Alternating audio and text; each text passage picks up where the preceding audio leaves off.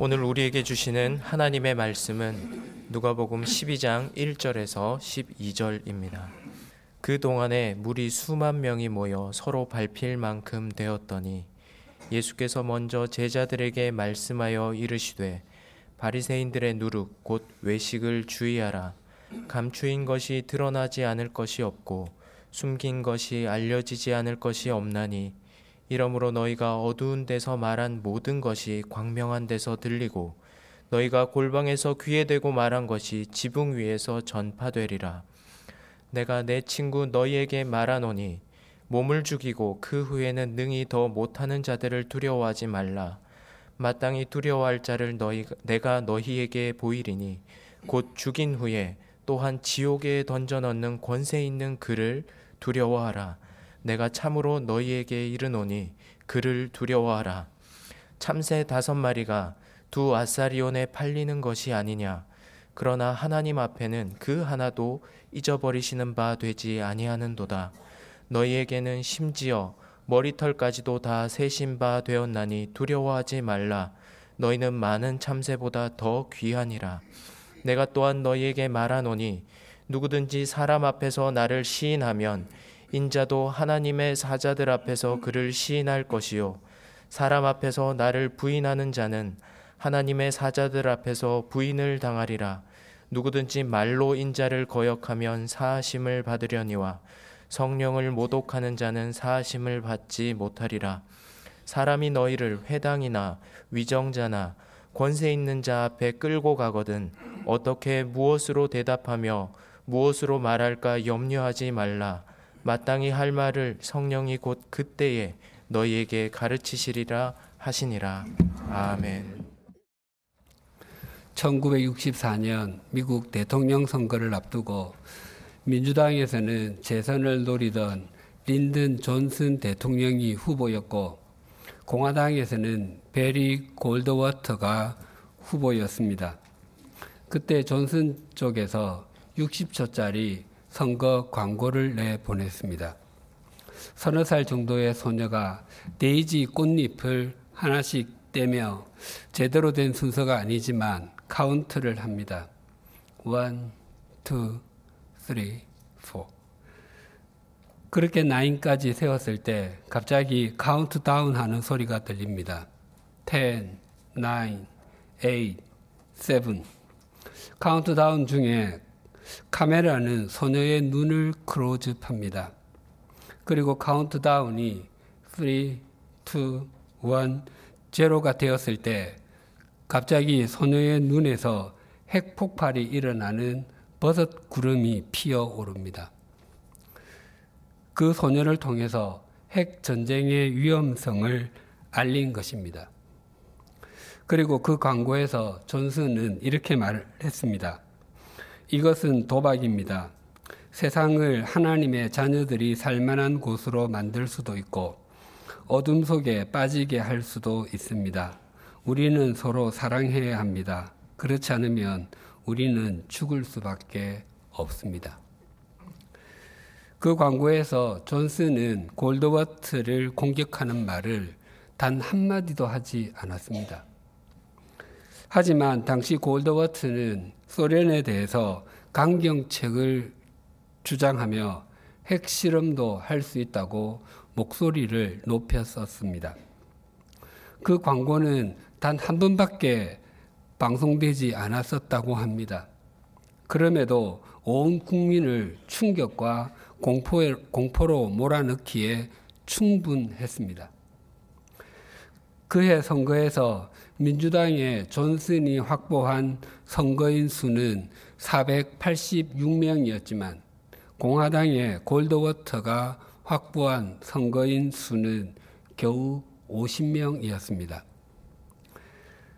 미국 대선 역사상 최고의 차이였습니다. 공포 마케팅이라는 말이 있습니다.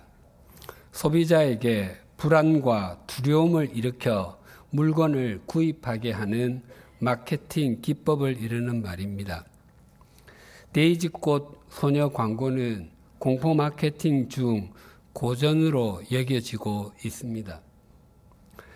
오늘날에는 공포 마케팅이 상업 광고의 주류를 형성하고 있습니다. 한때 중고등학생들 사이에 특정 회사의 패딩이 유행한 적이 있었습니다. 그 옷을 제2의 교복이라고 부르기도 했습니다.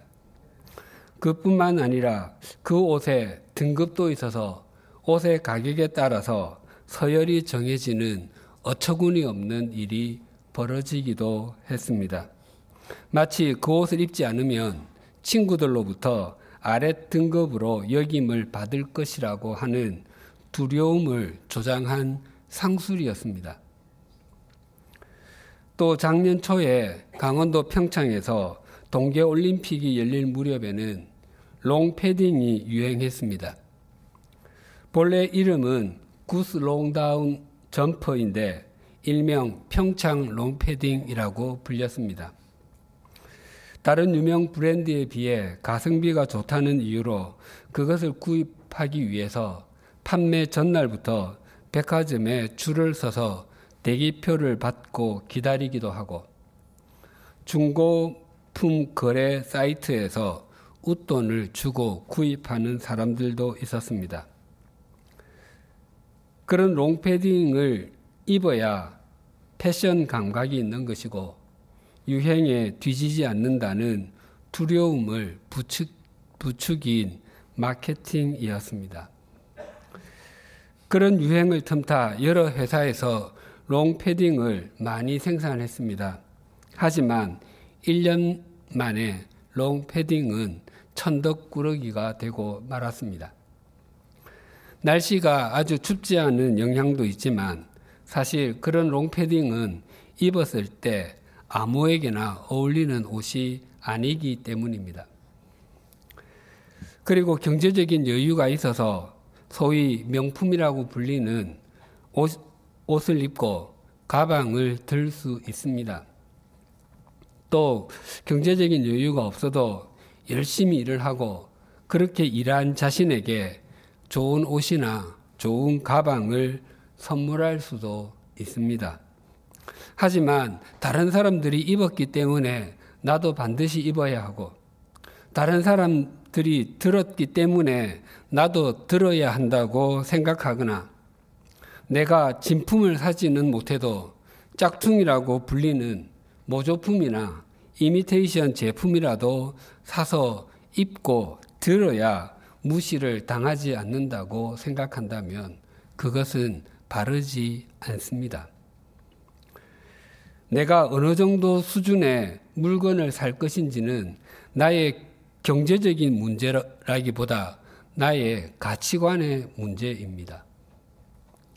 우리가 어떤 행동을 하든 무엇을 소유하든 우리에게는 어울리는 행동을 할 때에 아름답습니다. 물론 나보다 연약한 사람을 배려하는 것은 더욱더 아름답습니다.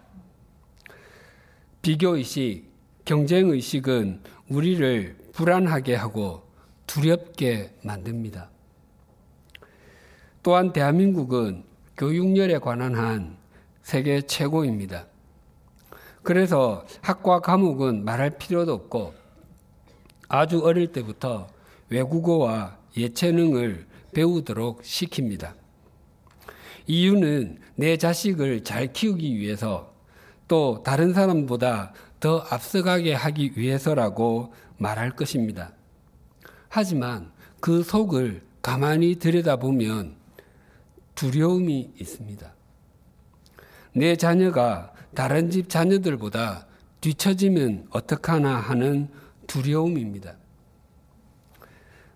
그 부모의 두려움을 해소하기 위해서 자녀들이 힘들다고 해도 또 싫다고 해도 과도하게 교육합니다. 자녀는 부모가 바른 가치관을 가진 말뚝기가 되어 주기를 바라지만 정작 부모는 주변의 말에 왔다 갔다 하는 팔랑귀가 많습니다. 그래서 대한민국의 교육 정책은 자녀, 친구, 엄마의 입이라고 하는 우스갯소리도 우스갯소리가 아니라 사실처럼 들립니다. 교육이 과하면 사육이 됩니다. 그리고 두려움 때문에 행하는 과한 교육은 부작용과 후회를 남깁니다. 오늘 본문은 우리가 진정으로 두려워해야 할 것이 무엇인지를 잘 일러주고 있습니다. 예수님께서 바리새인들과 율법 교사들의 잘못된 신앙 행위를 각각 세 가지씩 조목 조목 일러 주셨습니다. 그 사이에 수많은 사람들이 몰려들었습니다. 그때에 예수님께서 제자들에게 먼저 하신 말씀을 본문 1절이 이렇게 증거합니다. 그동안에 물이 수만 명이 모여 서로 밟힐 만큼 되었더니 예수께서 먼저 제자들에게 말씀하여 이르시되 바리새인들의 누룩 곧 외식을 주의하라.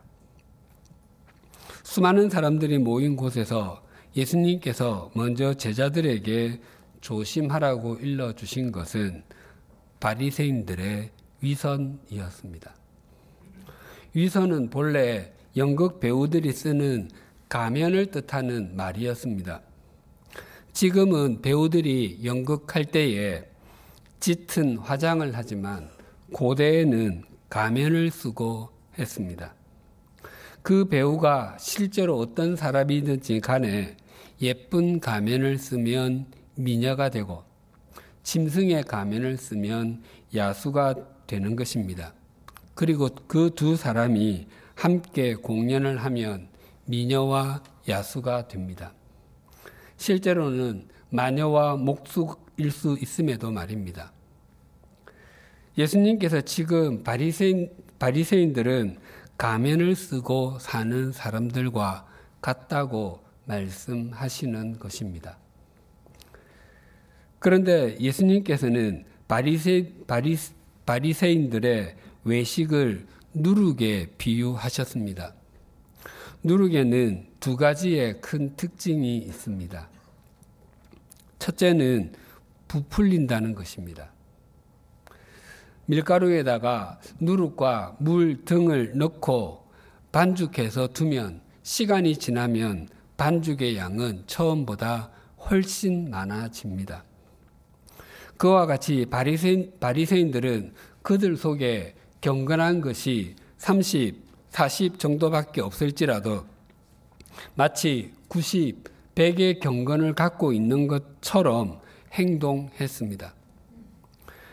마태복음 6장에는 바리새인들이 기도와 구제 그리고 금식을 하면서 행했던 외식이 자세히 나와 있습니다. 바리새인들이 구제를 하지 않았던 것은 아니었습니다.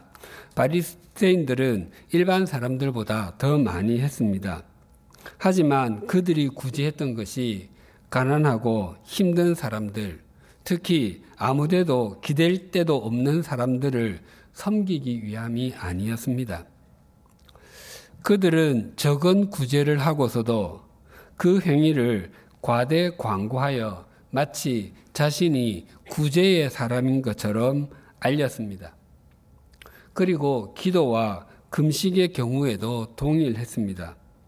골방에서 문을 닫고 기도를 드려 은밀한 중에도 보시는 하나님을 의식해야 하는데 그들은 사람들의 눈을 의식하여 사람들이 많이 모이는 회당이나 큰 길 어귀에서 기도를 드렸습니다.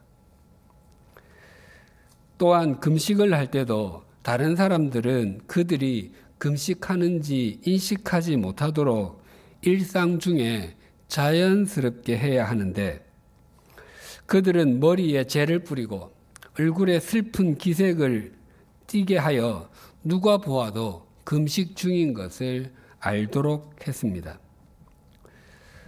그런 그들의 그런 행위에 대해서 예수님께서는 자기 상을 받았다라고 말씀하셨습니다. 누룩의 두 번째 특징은 퍼진다는 것입니다. 빵을 만들기 위해서 밀가루 1kg 정도를 반죽할 때에 이스트를 400g 또는 500g을 넣지 않습니다. 일반적으로 빵을 만드는 반죽을 부풀리기 위해서 넣는 이스트의 양은 밀가루의 2%에서 4% 정도라고 합니다. 밀가루가 1kg이면 이스트의 이스트는 20에서 40g 정도입니다. 그 정도의 양은 밀가루에 비하면 참 미미합니다. 표면적으로는 이스트가 밀가루에게 삼킨 바 된 것 같고 들어갔는지 안 들어갔는지 구분이 쉽지 않을 수도 있습니다. 그러나 시간이 지나면 반죽은 부풀어 오릅니다. 이스트, 누룩은 반죽 전체에 스며들어서 부풀려내고 맙니다. 외식도 그런 전염, 전염성이 있습니다. 한두 사람이 외식하기 시작하면 다른 사람들이 따라하기 시작합니다. 왜냐하면 그것이 교양 있게 보이고 경건하게 보이기 때문입니다. 만약 교회 공동체가 거기에 전염이 되면 얼마 지나지 않아서 외식 공동체가 됩니다. 예수님께서는 바리, 바리새인들의 외식의 외식을 왜 주의해야 하는지에 대해서 이렇게 말씀하셨습니다. 2절과 3절이 이렇게 증가합니다. 감추인 것이 드러나지 않을 것이 없고 숨긴 것이 알려지지 않을 것이 없나니 이러므로 너희가 어두운 데서 말한 모든 것이 광명한 데서 들리고 너희가 골방에서 귀에 대고 말한 것이 지붕 위에서 전파되리라. 예수님께서는 바리새인들이 자신들의 본 모습을 감추고 허상을 가지고 마치 그것이 자신의 실상인 양 꾸며도 반드시 그들의 실상이 어떠한지가 드러나고야 만다고 말씀하시는 것입니다. 자신을 포장을 많이 할수록 또 강한 척 할수록 그 속을 들어가 보면 그 속에는 굉장한 불안과, 불안과 두려움이 있습니다. 사람들이 예수님께 자신을 온전히 맡겨 의탁하려고 하지 않는 것은 자신이 강하거나 능력이 있기 때문이 아니라 자기 속에 두려움이 많기 때문입니다. 자신이 연약한 존재라고 하는 것을 들키고 싶어 하지 않기 때문입니다. 바리스인들이 외식했던 것도 그들 속에 두려움이 있었기 때문이었을 것입니다. 그들이 율법을 지키기 위해서 아무리 헌신을 많이 하였을지라도 자신이 얼마나 형편없는 존재인지를 모르지 않았을 것입니다. 자신이 그렇게 형편없는 존재라는 사실을 다른 사람들이 알게 되는 것을 두려워했기 때문이었습니다. 오래전에 몇몇의 교우님들과 대화를 나눌 때에 이렇게 말한 적이 있습니다. 만약 다른 사람들이 우리의 속까지 전부 다 알게 된다면 어떻게 되겠습니까? 라고 말했을 때 한 군사님이 그분은 대학 교수시고 경건하게 살려고 애를 많이 쓰시던 분이, 분이셨는데 그분이 온몸을 파르르 떨었습니다. 다른 사람이 알면 안 된다는 의미였습니다. 그런데 바리새인들만 또 그 권사님만 그렇습니까? 우리들도 동일하지 않습니까? 우리가 얼마나 형편없고 얼마나 엉터리인지 또 얼마나 허물투성인지 우리 각자 각자가 우리를 너무 잘 알고 있지 않습니까? 그것을 다른 사람들이 모르는 것이 정말 다행이지 않습니까? 하나님께서 그런 우리를 감싸주시고 있는 것이 얼마나 큰 다행입니까? 그래서 예수님께서는 제자들에게 바리새인들의 외식을 주의하라는 말씀과 더불어 또 한 가지를 말씀하셨습니다. 4절과 5절이 이렇게 증가합니다. 내가 내 친구 너희에게 말하노니 몸을 죽이고 그 후에는 능히 더 못하는 자들을 두려워하지 말라. 마땅히 두려워할 자를 내가 너희에게 보이리니 곧 죽인 후에 또한 지옥에 던져 넣는 권세 있는 그를 두려워하라. 내가 참으로 너희에게 이르노니 그를 두려워하라. 예수님께서는 제자들에게 두려워해야 할 존재는 사람이 아니라 하나님이라고 말씀하십니다. 예수님께서 이 말씀을 하시는 것은 제자들이 당시 몹시 두려워하고 있었기 때문이었습니다. 지금 제자들이 느끼고 있을 두려움이 충분히 이해가 됩니다. 제자들은 예수님을 2년 이상 따라다녔습니다. 예수님께서 전하시는 하나님 나라의 복음도 들었고 또 예수님께서 행하시는 여러 가지 표적도 목격했습니다. 하지만 예수님을 자신들이 기다리던 메시아로 또 창조주 하나님으로 그리고 자신들을 구원하실 주님으로 아직 100% 수용하지는 못하고 있었습니다. 만약 예수님의 메시아 되심과 구원자 되심을 온전히 믿었다면 예수님께서 신문 받으시고 십자가를 지실 때 도망가지는 않았을 것입니다. 또 앞장인 11장에서 예수님께서는 바리새인들과 율법 교사들에게 그들의 왜곡된 신앙 형태 형태를 강하게 지적하셨습니다. 그로 인해서 그들의 분노가 극에 달해 있었습니다. 제자들이 보기에 예수님은 바리새인들과 율법 교사들과 대면에 싸우기에는 너무도 미미해 보였습니다. 바리새인들과 율법 교사들은 백성들의 지지를 전폭적으로 등에 업은 거대한 세력이었지만 예수님은 혼자이셨기 때문이었습니다. 그래서 죽음에 대한 두려움을 갖게 된 것이었습니다. 예수님께서는 제자들에게 두려워하지 말라라고도 말씀하시고 또 두려워하라고도 말씀하셨습니다. 그런데 두려워하다에는 무서워하다는 의미만 있는 것이 아니라 경외하다의 의미도 있습니다. 예수님께서 이 말씀을 하신 것은 하나님께서 이 세상에 있는 사람들의 생사 여타를 하실 수 있을 뿐만이 아니라 죽음 이후에도 주관자가 되시기 때문에 공포의 대상으로 삼아라고 하신 말씀이 아니라 하나님을 경외하고 하나님을 존중하라는 의미였습니다. 예수님께서는 우리가 하나님을 경외해야 하는 이유를 두 가지의 예를 들어서 설명하십니다. 그 첫 번째 이유가 이러합니다. 6절입니다. 참새 다섯 마리가 두 아사리온에 팔리는 것이 아니냐. 그러나 하나님 앞에는 그 하나도 잊어버리시는 바 되지 아니하는도다. 이 부분과 동일한 내용을 담고 있는 마태복음 10장 29절은 이렇게 증거합니다. 참새 두 마리가 한 아사리온에 팔리지 않느냐.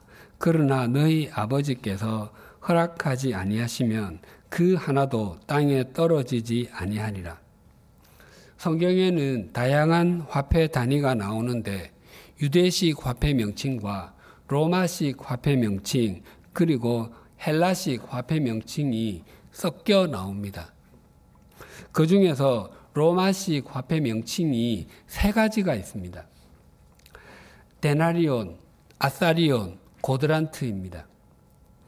데나리온은 드라크마와 같은 가치로 노동자의 하루치 품삯에 해당합니다.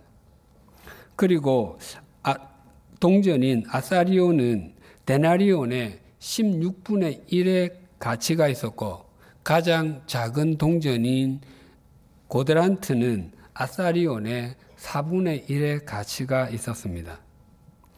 한 아사리온을 지금의 가치로 환산해 보면 하루 일당을 10만 원으로 하면 6,250원입니다.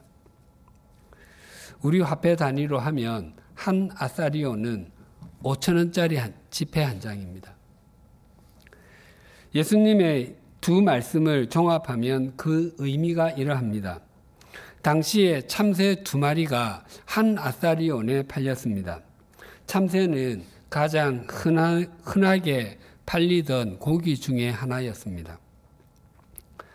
즉, 참새 두 마리에 5천 원입니다. 그런데 1만 원을 주면 참새 네 마리가 아니라 다섯 마리를 준답니다. 그 중에 한 마리는 더민샘입니다. 예수님께서 참새 다섯 마리가 1만 원에 팔린다고 하시면서 하나님께서는 그 중에 하나도 잊어버리는 일이 없다고 말씀하셨습니다.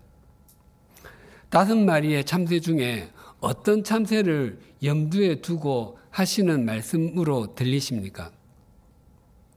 틀림없이 덤으로 따라온 참새를 말할 것입니다.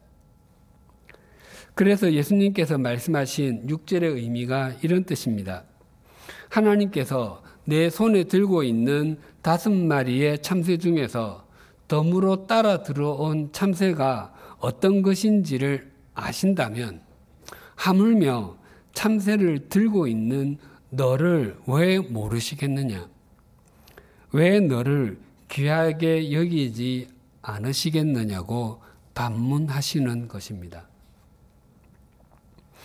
예수님께서 예수님께서는 우리가 하나님을 경외해야 하는 이유를 두 번째로 이렇게 말씀하셨습니다. 7절이 이렇게 증가합니다.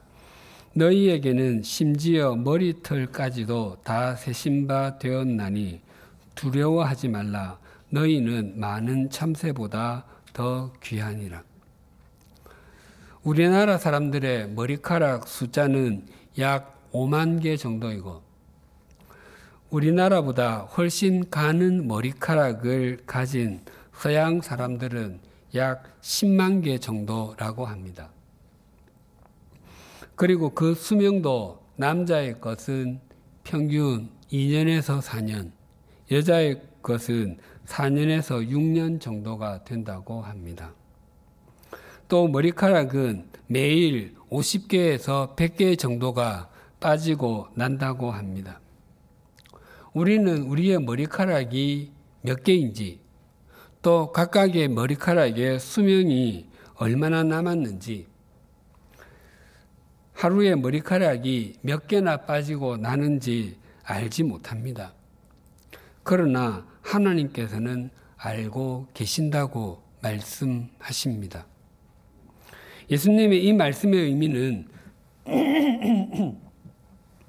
하나님께서 내 머리카락 개수도 다 알고 그것이 빠지고 새로 나는 것까지 관심을 갖고 계신다면 왜 너 자신을 소중하게 여기지 않으시겠느냐고 말씀하시는 것입니다. 제자들에게 두려워하지 말라고 말씀하신 예수님께서 또 이렇게 말씀하셨습니다. 8절과 9절이 이렇게 증가합니다. 내가 또한 너희에게 말하노니 누구든지 사람 앞에서 나를 시인하면 인자도 하나님의 사자들 앞에서 그를 시인할 것이요 사람 앞에서 나를 부인하는 자는 하나님의 사자들 앞에서 부인을 당하리라. 이 말씀은 전도를 해야 할 당위성을 일깨워 주시기 위해서 하신 말씀이 아니라 두려워하는 제자들에게 주신 말씀입니다. 그래서 이 말씀은 우리 그리스도인들이 어떤 사람을 만나든지 또 어떤 상황에서든지 하나님을 믿는 사람으로 그 삶에 책임을 지고 바르게 살라는 의미입니다.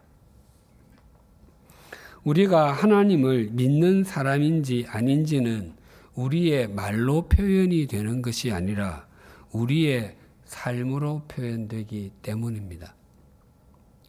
랄프 에멀슨이라고 하는 19세기 미국의 시인이자 사상가의 아주 유명한 말이 있습니다.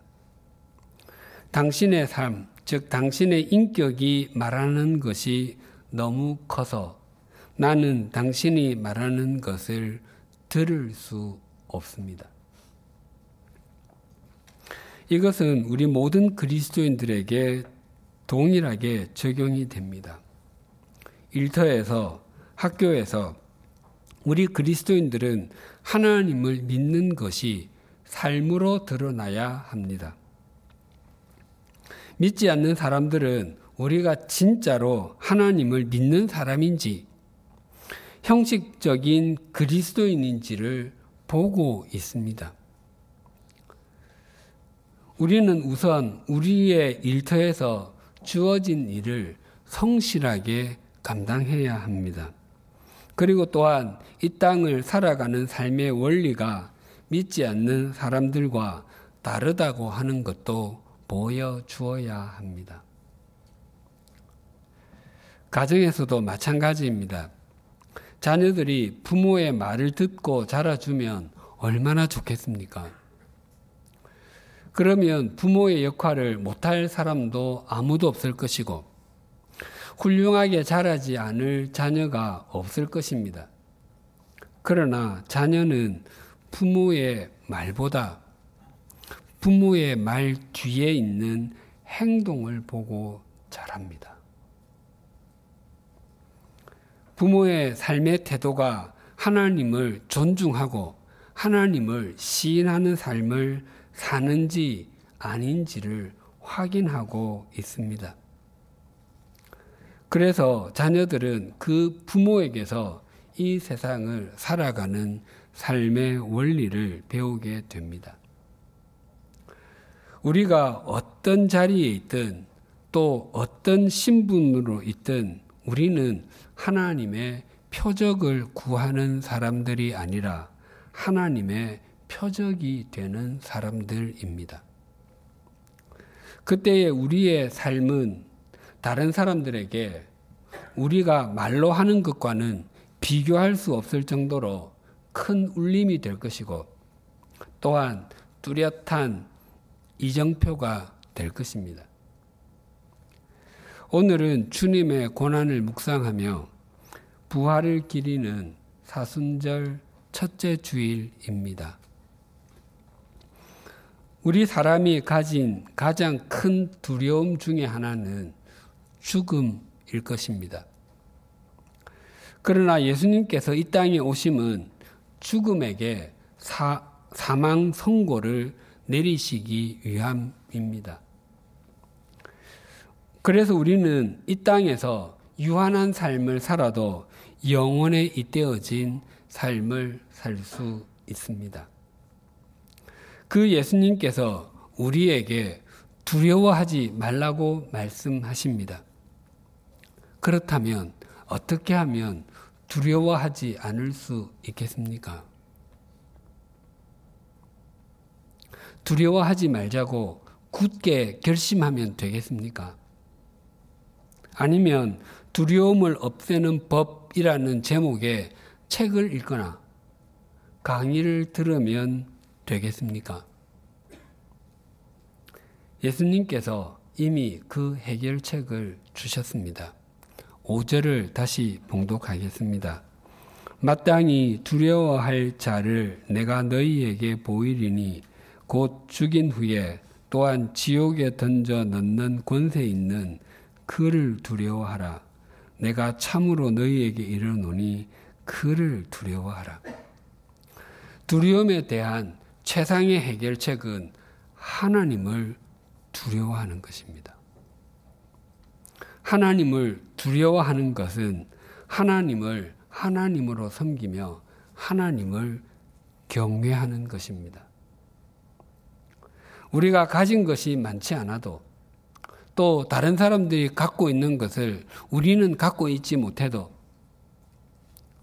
또 다른 사람들이 받은 교육만큼 내가 받지 못해도 또한 자녀들에게 많은 교육의 기회를 제공하지 못해도 하나님을 하나님으로 섬기며 중심으로 하나님을 경외하면 하나님께서는 우리의 인생을 책임지십니다.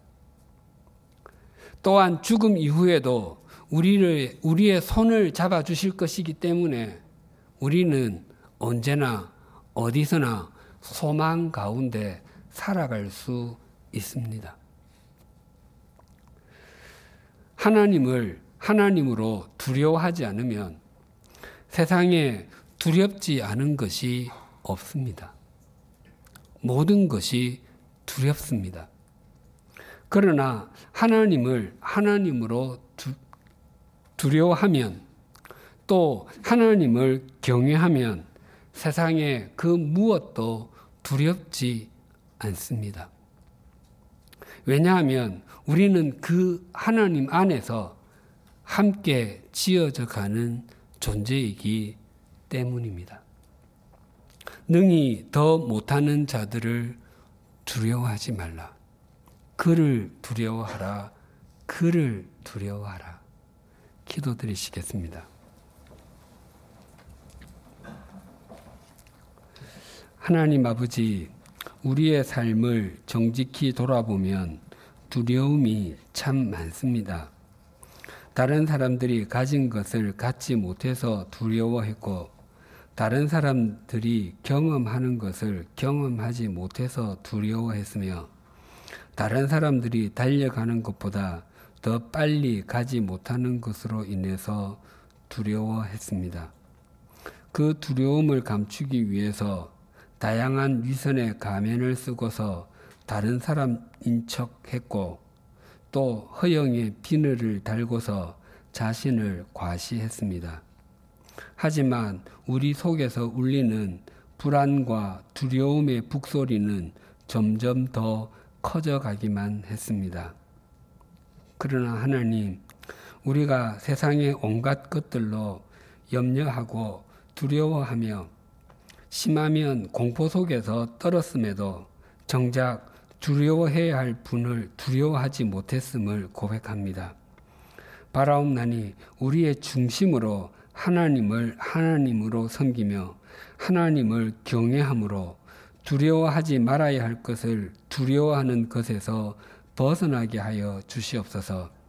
그리하여 우리가 주님 안에서 함께 지어져 갈 뿐만 아니라 우리의 삶의 자리가 어떠하든지 우리는 많은 참새보다 더 귀하게 여김 받는 것을 잊지 않게 하여 주시옵소서. 정령 이 사순절이 하나님을 경외하는 절기가 되게 하여 주시옵소서. 예수님의 이름으로 기도드립니다. 아멘.